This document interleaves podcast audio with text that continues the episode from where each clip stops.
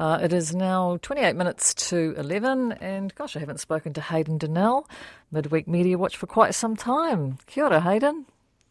Kia ora, Karyn. Nice to talk to you after all these weeks. Yes, it's been, it has, it's been so long. I can't believe it. Where have you been? I've been, I've been filling in for other people in uh, level three as we as we shuffle uh, around desks at work. It's I don't think you've been in here for weeks and weeks, have you? I haven't been in here for weeks and weeks, and I and before I wasn't. I had a I actually had a baby. Well, I didn't have. I had nothing to do with the having of the baby, but we had a baby two days before lockdown, so I was off for four weeks anyway. Oh, congratulations! Uh, thank you. Congratulations. All right. Well, you'd like to start with a good moment of journalism from the week. Absolutely. Uh, start on the positive. This is from the 1 p.m. press briefing today. That's not something the government is considering. Jane. Can you say how many? Why not? Why not? Why not? Why not? Why not? Why not? Why not? Why not? Anyone else?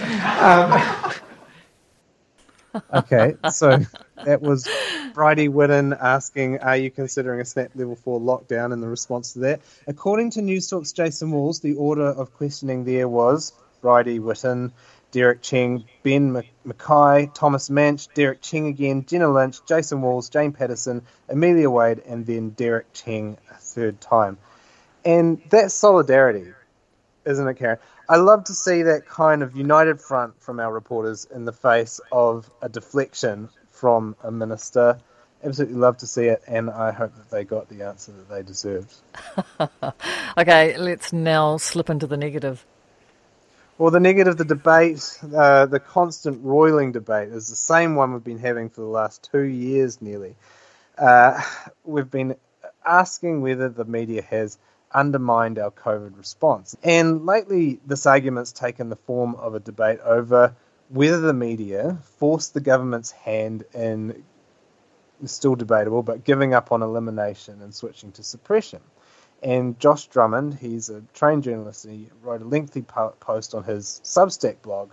He argued that what he called opinionists have played a part in attacking public health and a lot of the post is just devoted to fact checking some of the most spurious anti lockdown bluster from the last 18 months or so. And look, I've done a bunch of that. I won't do it again tonight. I won't rehash all of that sort of stuff. But the overarching thing is that these op eds likely diminished compliance with lockdowns, and in doing so, sort of sabotaged the elimination strategy. So here is Josh tonight. He got picked up by the project if you've got this huge platform, it's a bit of a Spider-Man situation. With great power comes great responsibility. If you have hundreds of thousands or even millions of people listening to you on the daily, then please make make sure that you've got it right. Okay, so that's Josh Drummond on the project. He does have some evidence for the assertion that media narratives have started to play into our health response. So, COVID response minister Chris Hipkins has now repeatedly blamed declining social license for the government's decision to move to level three, and he said media coverage was a factor in identifying this diminishing public buy-in. So we played this clip on Sunday's Mediawatch, but I'll replay it now. No, but we, we've certainly had clear feedback that I think the mood is fraying there. Feedback from? Oh, co- correspondence, uh, you know, the, the mood on the street, the media coverage, there is clearly a... a Your Facebook Messenger and, and that's how you No, no, not at all he rejected the, the, the idea that maybe his Facebook Messenger inbox was also responsible for the government's decision making. Uh, I, I, wonder how much time they've got to really focus on uh, what's being said in the media. Well, it seems that they're at least focusing on it a bit because Chris Hipkins isn't the only guy in the government who has talked about taking the opinion columnists and their opinions into account when they're making their decisions. So, uh, in a post on his Facebook page defending the rollout of the vaccination program for Māori uh, this week. Willie Jackson actually wrote, I ask you all to seriously consider what would have happened. This is a direct quote to seriously consider what would have happened if we as a government vaccinated every Māori before everyone else in the country. Could you imagine the backlash? Could you imagine what Judith Collins, David Seymour, Mike Hosking, Barry Soper, and the rest of the right wing nutters would have said? The political anger would have seen all we have achieved thrown aside. So that, that last sentence is a real key one that Willie is picking up there. They seem to think that these opinion columnists and their anger will help to undermine the health response. So that's what they're saying. On the Yeah, other, but, but hand, but hang on, he's a, he's an me- old media hack himself from way back, so you Yeah. know, maybe he's putting too much emphasis on uh, you know on Mike Hosking, Barry Soper, David Seymour, etc. but this is this is an insight into that. At least, at the very least, the government is saying that these people are playing on their minds. These are both ministers. Remember, this isn't just this isn't just a, a backbencher MP that has a bit of time in their hands. These are both ministers, and Chris Hipkins is a COVID response minister. Yes, but Chris Hipkins has not been a you know a talkback host. He hasn't. But I mean, I'm just saying that these guys are playing on their mind. But I Yes. mean, absolutely, you're right. A lot of people are saying this is a cop out, right? I mean, this is a government that, that, that that's blaming the media for what what its decisions are when it controls every single lever of power. So so who do you believe? I thought that I would host tonight a debate between myself and myself to settle this. Are we ready? Okay, so what's the case for the media being innocent here? Okay, media innocent. This boils down to the fact that it is plainly preposterous to blame the media for the actions of the first majority government since the 1990s. And Labour has 50% of the seats in Parliament, can govern alone, it can act, it can enact whatever policy it likes, it has the entire public service at its disposal, and surely in that position can't be bullied by a few bleating columns from the Mike Hoskings and the Heather du Plessis-Allans of the world, as you say. Do they even have time to read them? And furthermore, if we're looking at the things that have been responsible for elimination failing, is that where we should look first? Absolutely not. We should look to the tardy vaccination program, particularly among Māori and Pasifika, which is what Willie Jackson was talking about in that Facebook post. Or we could look to MIQ's pretty obviously shaky containment protocols, which I think newsrooms covered, uh, or the lack of investment in preparing contract, contact tracing for the Delta outbreak. That's again, newsrooms covered that. Uh, the data we sh- actually do have shows that compliance with the level 4 rules was still reasonably high, even as the government blames lack of social license and lack of compliance for the level 3 move. So all of that sort of goes against the narrative that this is all the media's fault. Okay, that's uh, on the side of the innocent uh, on the debate. You can move to the other side of the table now. What's the Okay. case for the media being guilty? Media guilty. Have you ever been to the Voyagers, Karyn? The uh, the media awards ceremony. I've been a couple of times. Every single time I go, here's what the narrative is. We hold power to account. We keep tyranny at bay. The politicians, they wilt before our unswerving scrutiny. We are a powerful force in society. We are reflecting people's voices and we are making sure that their voices are heard in government. So we say that thing when we are talking up our best journalism and when we're talking up what we can achieve. And then when people are mad about the government enacting a policy that the media called for, and they go, oh no, our words are wind. They're weightless and transitory. It's unfair to say that they could actually change anything. But if we don't expect our opinion columns to actually change anything, why do we write them? I mean, obviously you say clicks and money, but that's a bit too cynical. Surely we actually think that the thing we're proposing might actually happen. Otherwise, why do we write these things in the newspaper? So ultimately, what's happening here is that the government's trying to implement an all but unenforceable set of rules in the form of level, level 4, right? And they require almost 100% compliance.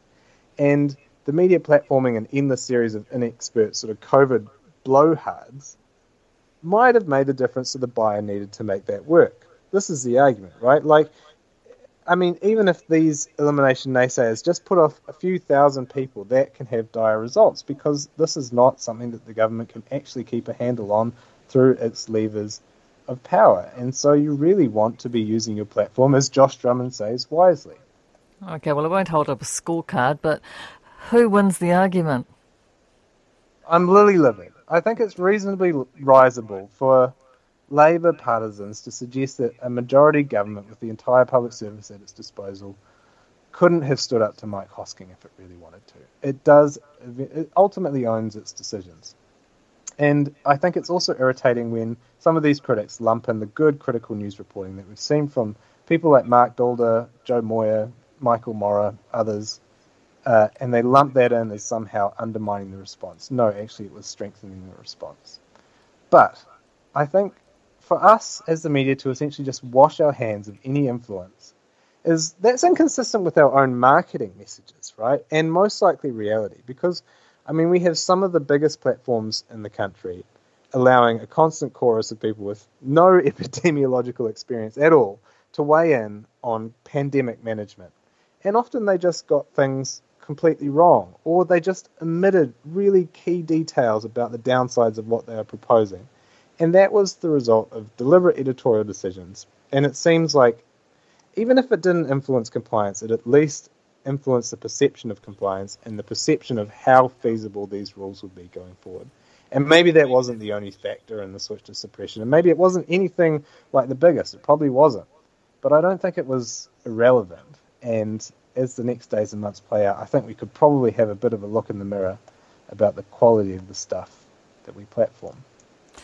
Right, and obviously the outcome is very, very important for the nation. So, you know, we, we do have to be careful. And speaking of being careful, let's move on to Winston Peters. Uh, he wasn't exactly being cautious over the weekend. Not 100% cautious either. So, on Saturday's episode of The Nation, Winston made an explosive claim. He said that a COVID positive person who travelled to Northland was ushered across the border by Harry Tam. And that assertion is I mean, I'm putting it mildly disputed. Uh, police tracked down a woman who travelled with the COVID positive person across the Northland border in West Auckland recently, and uh, Harry Tam says that he isn't her. Uh, despite the best, I mean, it's at best shaky nature of what Peters asserted, uh, Simon Shepherd, the host of The Nation, didn't really push back too hard against it. He, he did ask Peters to reassure him that his sources were good, but that was about as strong as he got. And I mean, maybe there is a reason for that. I mean, Ben Thomas was a commentator on that show later on, and he reminded the audience that Peter, Peters is, usually reserves his most legally risky claims for when he's protected by parliamentary privilege and is, is more believable outside of that. But uh, this is still an incredibly risky thing to broadcast. I mean, I spoke to a media lawyer today, and he just said that the assertion that Tam smuggled someone across the northern border, that, that in defiance of COVID laws, that's defamatory if it's untrue. That's what Tam told Jack Tame of TVNZ Sunday. He said it's untrue and he's speaking to his lawyers. So that presents risks to whoever he decides to take action against. And that could be just Peters himself, a blockbuster Tam versus Peters showdown in court. But broadcasters are also responsible uh, for whatever goes to air on their channel or their station, even if it's live. You'll probably remember this as a, as, as a, as a talkback host. They can be sued too, even if something goes to air live on their station. And depends uh, whether it's seen as opinion or not.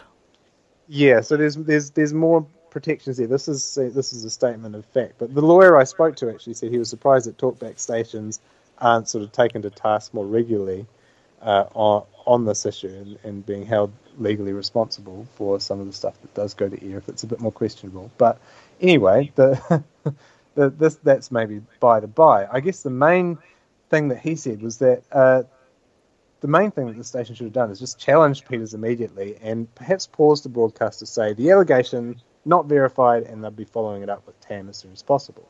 So in 2018, there was a new defence against defamation that, that got implemented uh, in Durie versus Gardner. Uh, this allowed uh, media companies to argue that they'd communicated information in the public interest and had reported it responsibly.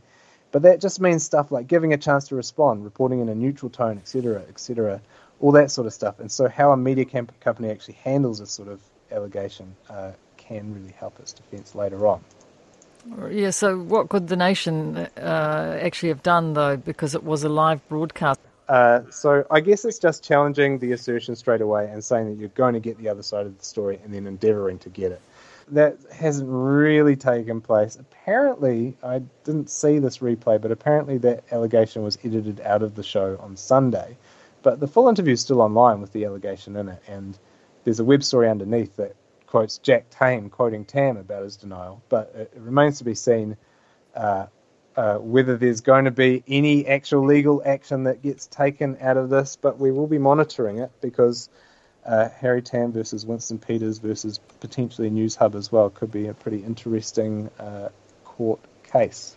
Okay, uh, lots of texts come through for you, um, and regarding op-eds. Uh, we have op-eds because it is cheaper to generate them than it is to produce actual news content, i.e., facts. Yes, absolutely, and they make money.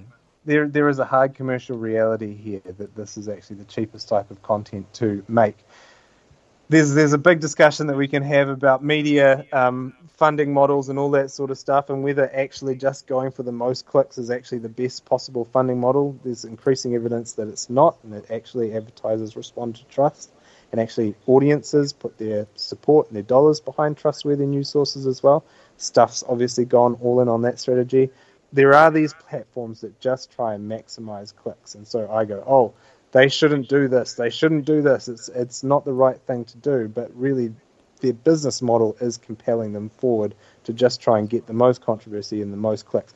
And sometimes that's okay, right? Sometimes that's not so bad. But in a pandemic, where there was an article in the conversation on the weekend about what happens to this country if we have endemic COVID and it's dire and it's grim, and I encourage people to look it up. It's an overwhelmed hospital system. It's people's deaths, and that is something that you can surely draw as a company, especially a company that also publishes the Herald in NZME's case, that tries to sell itself on trustworthiness and and quality. Surely there's a line there that you should be absolutely trying to navigate this crisis in, with the best uh, possible journalism and the most possible fact fact based content and elevating the experts as often as possible. And I think, and not just NZME, but others have fallen down on that front. That's uh, my uh, the, rant over. Sorry, Texter, that was a lot. just just a quick comment. Quick comment, um, Hayden. Garrett says, Your media man, that'll be you, seems unaware of a vital element in defamation actions. The plaintiff must have a reputation worth protecting. I won't read the rest of it. okay. okay. okay. I won't read the rest of it uh, because I don't have a dump button. But hey, thank you very much, Hayden. Uh, I'll let you That's get back okay. to what? Changing nappies? Uh, I change a few nappies, but I have a two year old as well. So a lot of my time now is actually taking care of the two year old.